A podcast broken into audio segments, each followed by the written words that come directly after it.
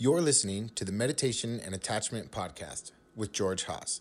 For more information, please visit our website at www.metagroup.org. Attachment conditioning happens early.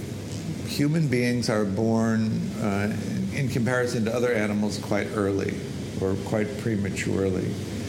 Uh, a great ape at birth has the capacity of an 18 month old human baby. Human babies are entirely dependent on the care that they receive to survive. And their brains, all of our brains are, uh, in some sense, underdeveloped. So we are one of the few um, beings on the planet where the physical structure of our brain is actually affected by the environment in which we live. So, when we talk about doing attachment work and attachment repair, we're not talking about developing a natively secure brain. We're talking about affecting the strategies that we have to work with the, the brain that we, we ended up with through conditioning. We can talk about attachment conditioning, and what it provides for us is insight into the nature of view. And so that this is very useful in terms of deepening your practice. You remember the Eightfold Path, the first uh, of the Eightfold Path is right view, to understand what a view is like. Are you aware that you have a 75% chance of living your entire life with the same attachment strategy that you had when you were 10 months old? Do you remember the first year of life? You don't because you didn't have the brain. The brain wasn't developed enough to make the memories. None of us remember it. But the procedural memory that responded to that early conditioning did grow those things in there. I was at a conference at Harvard last year and there was a paper presented that they're doing fMRI scans on infants, and they're noticing that the first attachment related structures in the brain begin to form between two and five months. And by the time you're 10 months old, you have the whole structure. And by the time you're two years old, it's pretty fixed. And uh, when you go through the process of puberty, the brain moves from a child brain into an adult brain, and the capacity to grow and change is radically reduced in this.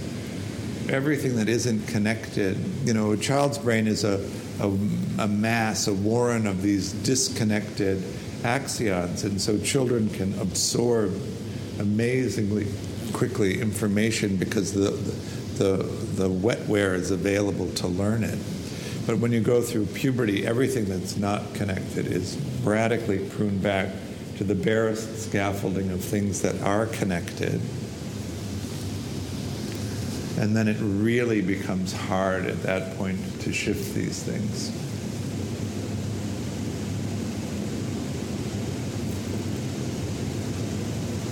If you didn't get good enough care as a child, what do you think you did wrong at two months old?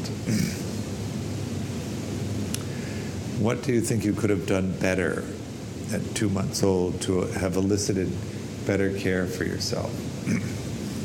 I say this so that we can begin to remove blame from this blame either of yourself or of your caregivers. Do you think that your caregivers intended to do their best for you when you were a child? It's only a very, very small proportion of caregivers who don't intend that. You have an 85% chance of having the same attachment strategy as your primary caregiver has. So, what usually happens to people is that their caregivers do the very best for them that they can. And what they do is they transfer the uh, attachment experience that they had uh, to their uh, children with the best intentions. Some attachment strategies work better than others, but I, I want to really emphasize that 70% of attachment outcomes are in the totally normal range and are not in any way pathological. It's just the ordinariness of it. It's about 30% uh, that are uh, problematic. and this is factoring the whole population. If you look at uh, affluent populations, it's quite different. Uh, it's less than 5% in, in affluent populations where the uh, attachment outcomes are bad. Is that making sense? So, poverty is an indicator of insecure attachment result because the, the stress of poverty is so great. It affects the mind states of the uh, caregivers. It's also, uh, attachment is a response to meeting the, the material needs of the infant and people who grow up in poverty often aren't able to do that, even though their intention would be able to do that.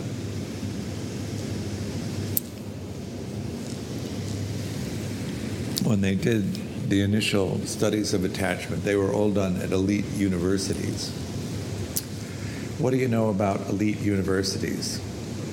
You have to function pretty well to get into them in the first place, right? But in a in an affluent uh, sample, 65% of people have secure attachment, 15% have dismissing attachment, 15% have preoccupied attachment, and about 5% of people are disorganized.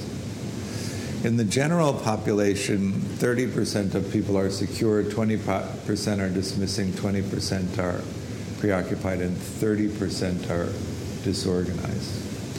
I know that uh, if you don't have a real familiarity with attachment, you don't know what I'm talking about when I talk about the different categories. But that's fine. I'm just trying to plant seeds, and I will explain in, in great detail uh, what these uh, different categories mean. By the time you are 10 months old, you have reacted to the presentation of your caregivers uh, and created a working model of yourself, which is related to your own competency to get your needs met, and you have will will have developed a working model of what you can expect from the world. And if you don't pay attention to these views, they become quite fixed, and then you go about your day as if these things were true and immutable and unchangeable the thing about view is that it's so compelling is that if you had all sorts of choices available to you but your view was fixed you would only see the choices that match your view and so one of the great sorrows of coming into these kinds of insights is that you often see that a lot of the things that you wanted over the course of your life uh, you didn't take even though they were available to you. The good news of course is that if you can see into this and open up the capacity to see more clearly what's actually happening in front of you, you can begin to take them now. But we all have to start from where we are. The class is going to cover attachment material, it's going to cover emotional regulation, and it's going to cover instructions in how to function in secure relationships or what the skill set of secure relationships are. We learn uh, typically in childhood the skill set that's associated with the family system and how the family system operates. And if the family system doesn't use secure strategies, then you may not have learned them. Metagroup is associated with Dan Brown. Dan Brown is a meditation teacher in the Tibetan tradition, um, but he's also a psychologist and he teaches at uh, the Harvard Medical School in the psychiatric department. And he's one of three groups, or his group is one of three groups in the world that have developed uh, attachment repair strategies. Mary Main and Eric Hesse are probably the two most prominent attachment researchers in the world are at Berkeley, so they're uh, quite handy for you if you wanted to pursue that more information from them. Uh, Mary Main was Mary Ainsworth's assistant uh, at John Hopkins, where the original attachment research was done. And understand how new this uh, uh, pursuit of attachment investigation is. It was really released only about seven years ago to the therapeutic community to, to begin to develop strategies for repair. Up until that time, it was still in the research phase. John Bowlby uh, presented to the world his uh, attachment theory in 1983 in a series of lectures. So we're really in the first 30 years of this investigation, but there's already been more than 1,200 studies that validate the, the perception. So in terms of hard science, uh, this is about as good as it gets. Uh, I was listening to Dan Brown talk, and he said that in the East, we talk of miracles, and that that's the thing that gets people excited and willing to practice because they, they believe that miracles can happen. But in the West, if you talk about miracles, people think you're crazy. And what we like to talk about is hard science. That's the thing that really gets us excited to practice. Um, I was um, just in Myanmar and um, I went to see a Sayadaw and he looked at me deeply and he said, I'm going to give you this talisman which is going to protect you for the next seven months because you're going to have gr- great difficulty. Um, here it is. Do not take it off, he said. He said, then what I want you to do is not cut your hair or nails for two weeks and then cut them and wrap them up in a shirt that you own and then wrap the shirt up in a pair of pants that you own and then throw it into the river. And if you do that, you'll be okay. I'm waiting for them to grow.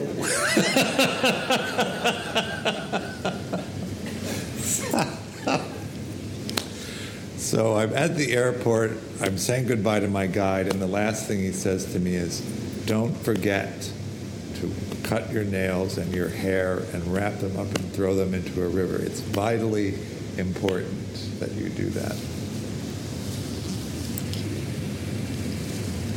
So I'm going to do it.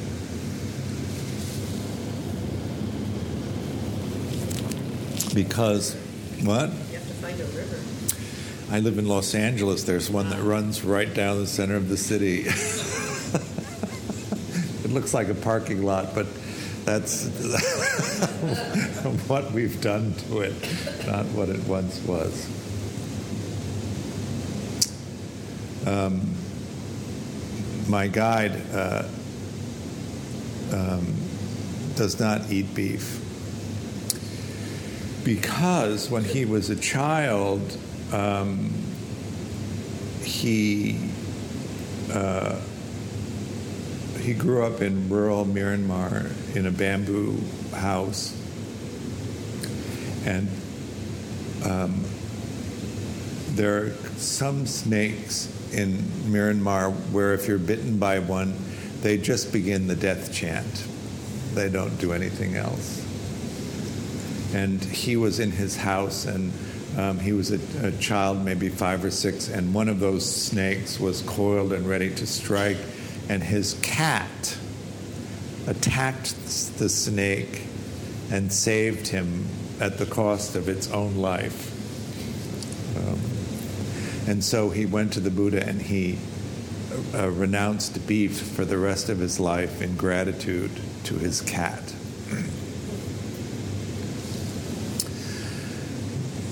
How do you make sense of that kind of thinking from our Western scientific pers- perspective, right?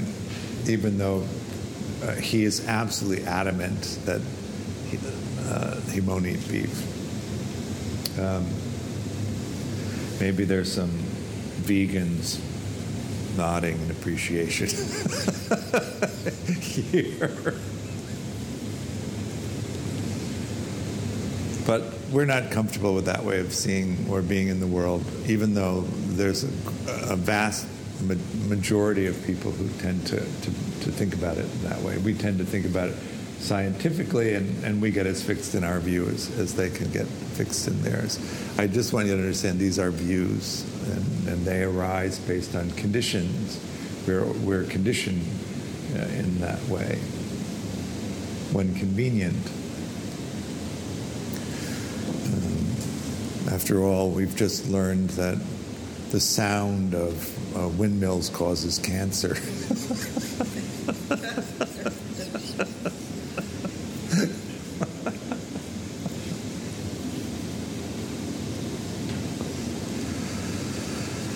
I'm going to talk about mentalizing or metacognition, thinking about thinking.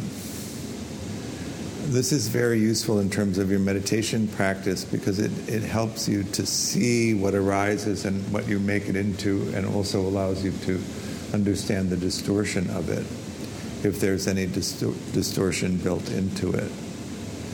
Mentalizing is a skill that you would have learned as an infant in the few, first few months of life if you had an attentive enough caregiver. And if you didn't have an attentive enough caregiver, you may not have learned it and you may not have been able to pick it up along the way. And so I'm going to describe it in quite a, a structured way. When we look at the, um, the, the, model to repair attachment, uh, the group at Harvard talks about um, um, repairing the imagination in, in the sense of the capacity to have good care in life. They call it reparenting. And then we have the capacity to mentalize is the second aspect of repair. We don't, uh, in our approach, use the mentalizing strategies that the Harvard group uses. We use the one from the Rome group which is uh, uh, Jeffrey Young. He's, he's actually based in New York. And we use his model of mentalizing um, and fixed view uh, to describe the adult activity of that. And then we use Peter Fonagy, who's with the Tavistock group in London, for the, the early developed child uh, mentalizing stuff. I think it's important to have these, or at least for me, one of the things that was most appealing to me about Buddhism was lists, lots of lists, uh, and and so I like to use lists. I'm uh, expanding that to include lists of thoughts of other people. Um, so uh, I'm going to describe a, a simple to remember working model of mentalizing so that you can begin to examine whether you do that kind of mentalizing or not. And then what you begin to notice is that certain attachment strategies have some of the skills of active mentalizing and deficits in other areas, and then that points you in the direction of what your actual attachment functioning is. So we'll do the use the Peter Fonagy, Anthony Bateman description of the early childhood uh, mentalizing capacity, and then move into talking about uh, Jeffrey Young's approach to the nature of uh, fixed views and how that affects mentalizing in uh, people with an adult capacity to think. Um, they're called schemas in Jeffrey Young's work, and they're frameworks or working models that we hold. Uh, one of the things that uh, John Bowlby, who was the originator of attachment theory, talked about was these working models that we develop. Uh, that create the, the sense of self in each moment and create the sense of the world in each moment. If we talk about traditional Buddhist thought, this is uh, the sense of self uh, is called self, and this and the sense of the world is meant to mean other people. So we as human beings are meant to be in relationship to other human beings biologically. Our nervous systems are set up in such a way that we are emotionally regulated by other people. and that we don't actually do very well emotionally regulating ourselves. In fact, the attachment mechanism, that original attachment mechanism, is the system to propel you to connect to other people. In humans, the first attachment expression in infants happens around 42 minutes after birth. It's the, one of the most primary, and it's the first one to come online. And in babies, it's this sort of reflexive smile almost uh, sometimes like a grimace, but it's this wide eyed smile at anything that moves. I like to say, you know that the only way that you can survive in this world is if you look damn cute and you get somebody to take care of you, right? That's what infants do. They, they smile and they light up with delight whenever they see something move, so that that something that's moving will come then take care of them. If nobody comes, what happens? Then you'll notice a look of confusion over the face of the infant. And if nobody comes, they'll whimper. And if nobody comes, they'll let out an intermittent cry. And if nobody comes, they'll cry continuously. And if nobody comes, they'll go into tantrum mode, shrieking, creating a huge noise. Because if nobody comes, they're going to die, right? That's the level of intensity. But what happens if nobody comes in tantrum mode? Then they shut down everything. All systems just shut off to preserve energy to wait. So that's the, the cycle. And this is the same cycle that we all faced in infancy. And depending on how attentive your caregiver is, they could have interrupted you at any of those cycles. If every time you looked really cute, they just picked you up, you have a whole different experience of life than if you ended up in, at the end of the cycle shut down in stasis mode, waiting for somebody to come and attend to you, or anywhere along the lines. We do a lot of uh, sleep training of infants in this society because everybody has to work because the, of the inequality in our system. This is not for the benefit of the infant, this is for the benefit of the adults that we do that. And it can be done skillfully or unskillfully.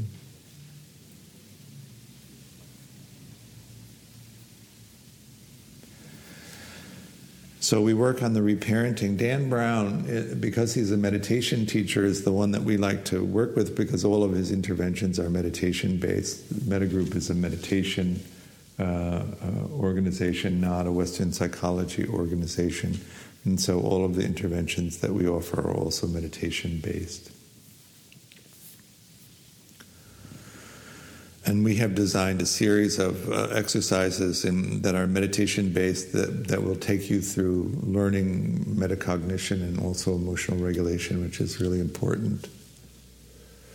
Um, and we, but we do believe in the psychoeducation. We want you to understand uh, what secure functioning relationships are like, and then what skills you need in order to be in them uh, and what skills are not useful for that, so that you, if you're using them, you can discontinue using them. Most of us will have learned dutifully as good children how to operate in the world from our family system in, at an age before uh, we really remember learning it. What water asked the fish? It's always been like that. We've always done it like that. They've always done it like that in our family systems. It seems so completely normal that most of the time none of it is even questions. It's just how you do it. And this is an interesting um, opening around uh, the sense of self in the traditional Buddhist thing. We are this activity, this response to the world based on our conditioning and we just respond. It's, all, it's mostly automatic. And so, what we're trying to do is move into uh, an awareness of the activities that we engage in and watch them from a place of awareness, not from identified self. I'm doing this again. It's intrinsic to my self experience. It's always going to be like this, is, is not a good view. The view is from awareness oh, this is what I'm doing, and I'm doing this based on my conditioning, and I can affect my conditioning, and so I'll begin to respond differently from that. In Western terms, we would talk about imagination in that sense. So, this first pillar um, of repair is around working with imagination and um, removing the pinches that happen. In childhood, often we're uh, capable of imagining an alternative to what's available to us, but in doing so, it, it's experienced as painful. And so we begin to pinch off the capacity to imagine alternatives to the things that we can have. When we go, uh, when we move from childhood into adult life, there's no process that removes those self imposed limitations, even though as an adult you have much more agency to get the things that you want. You still believe, because as a child you couldn't get them, that they're not available to you, even though they may be now. And so this, this part of the repair is to open up the imagination so that you can really begin to feel deeply what it is that you want, what has meaning to you, so that you can see the possibilities in the present moment that you have been screening from yourself to avoid the pain of not being able to get them when you were a child. Is that making sense? in order to do that, you need to be able to regulate the emotional experience that likely comes from that response. So, in level one, we're not going to talk too much about this first process of opening up um, the imagination because we want you to have a set of base, basic understandings and uh, basic meditation skills in order to be able to do that effectively. So, that's part of the level two training. And so we're going to talk about the structure of uh, mentalizing and also about uh, emotion and how to emotionally regulate.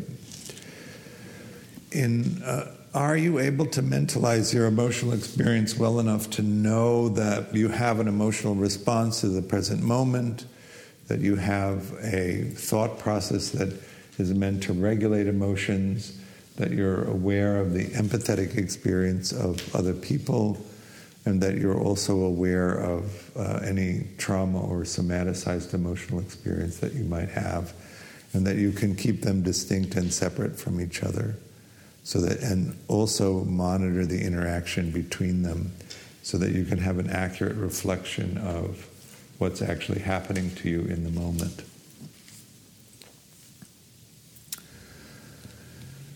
What you what you may uh, notice is that that is available to you or it's not available to you, and that also would be reflective of your attachment outcome.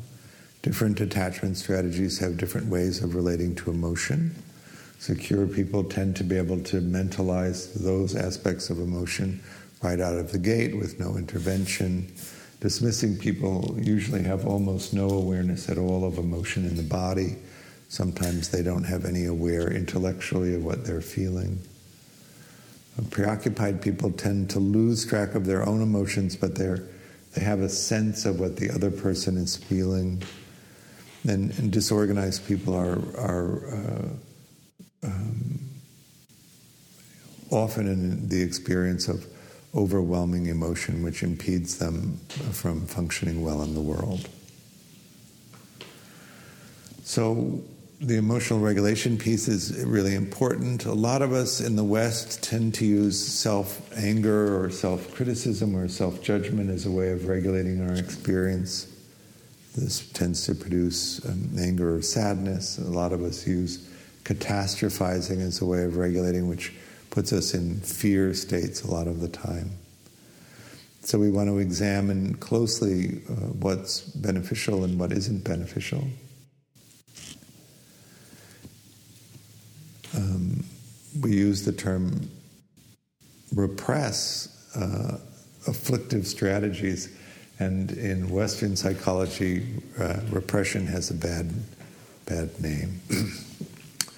but the Buddha uh, says that you should not allow yourself to think unskillful thoughts and that you should stop them. And if you can't stop them, you should stop and replace them. And if you can't stop and replace them, you should annihilate them forcefully. Um, if you don't monitor your thinking process, you may not even be aware of what you do. And when you begin to monitor it, you may be surprised at uh, what it is that you do. So, part of this process is going to be really having a good awareness of what you do and noticing the effect of what the thought processes have. And then, if you use afflictive thought processes, replace them with something else. you you probably will not be able to just stop thought processes that are meant to be emotionally regulating because the body mind doesn't tolerate being dysregulated very well. It's always going to try and regulate. Everyone here is old enough to have already associated different thought strategies with uh, different responses to the present moment. And most of them are going to be based on your family system. If, you if you don't know um, how you do it or you seem to be puzzled by that, just go home and watch how people do it, and, and you'll likely do it in a similar way. Is that making sense?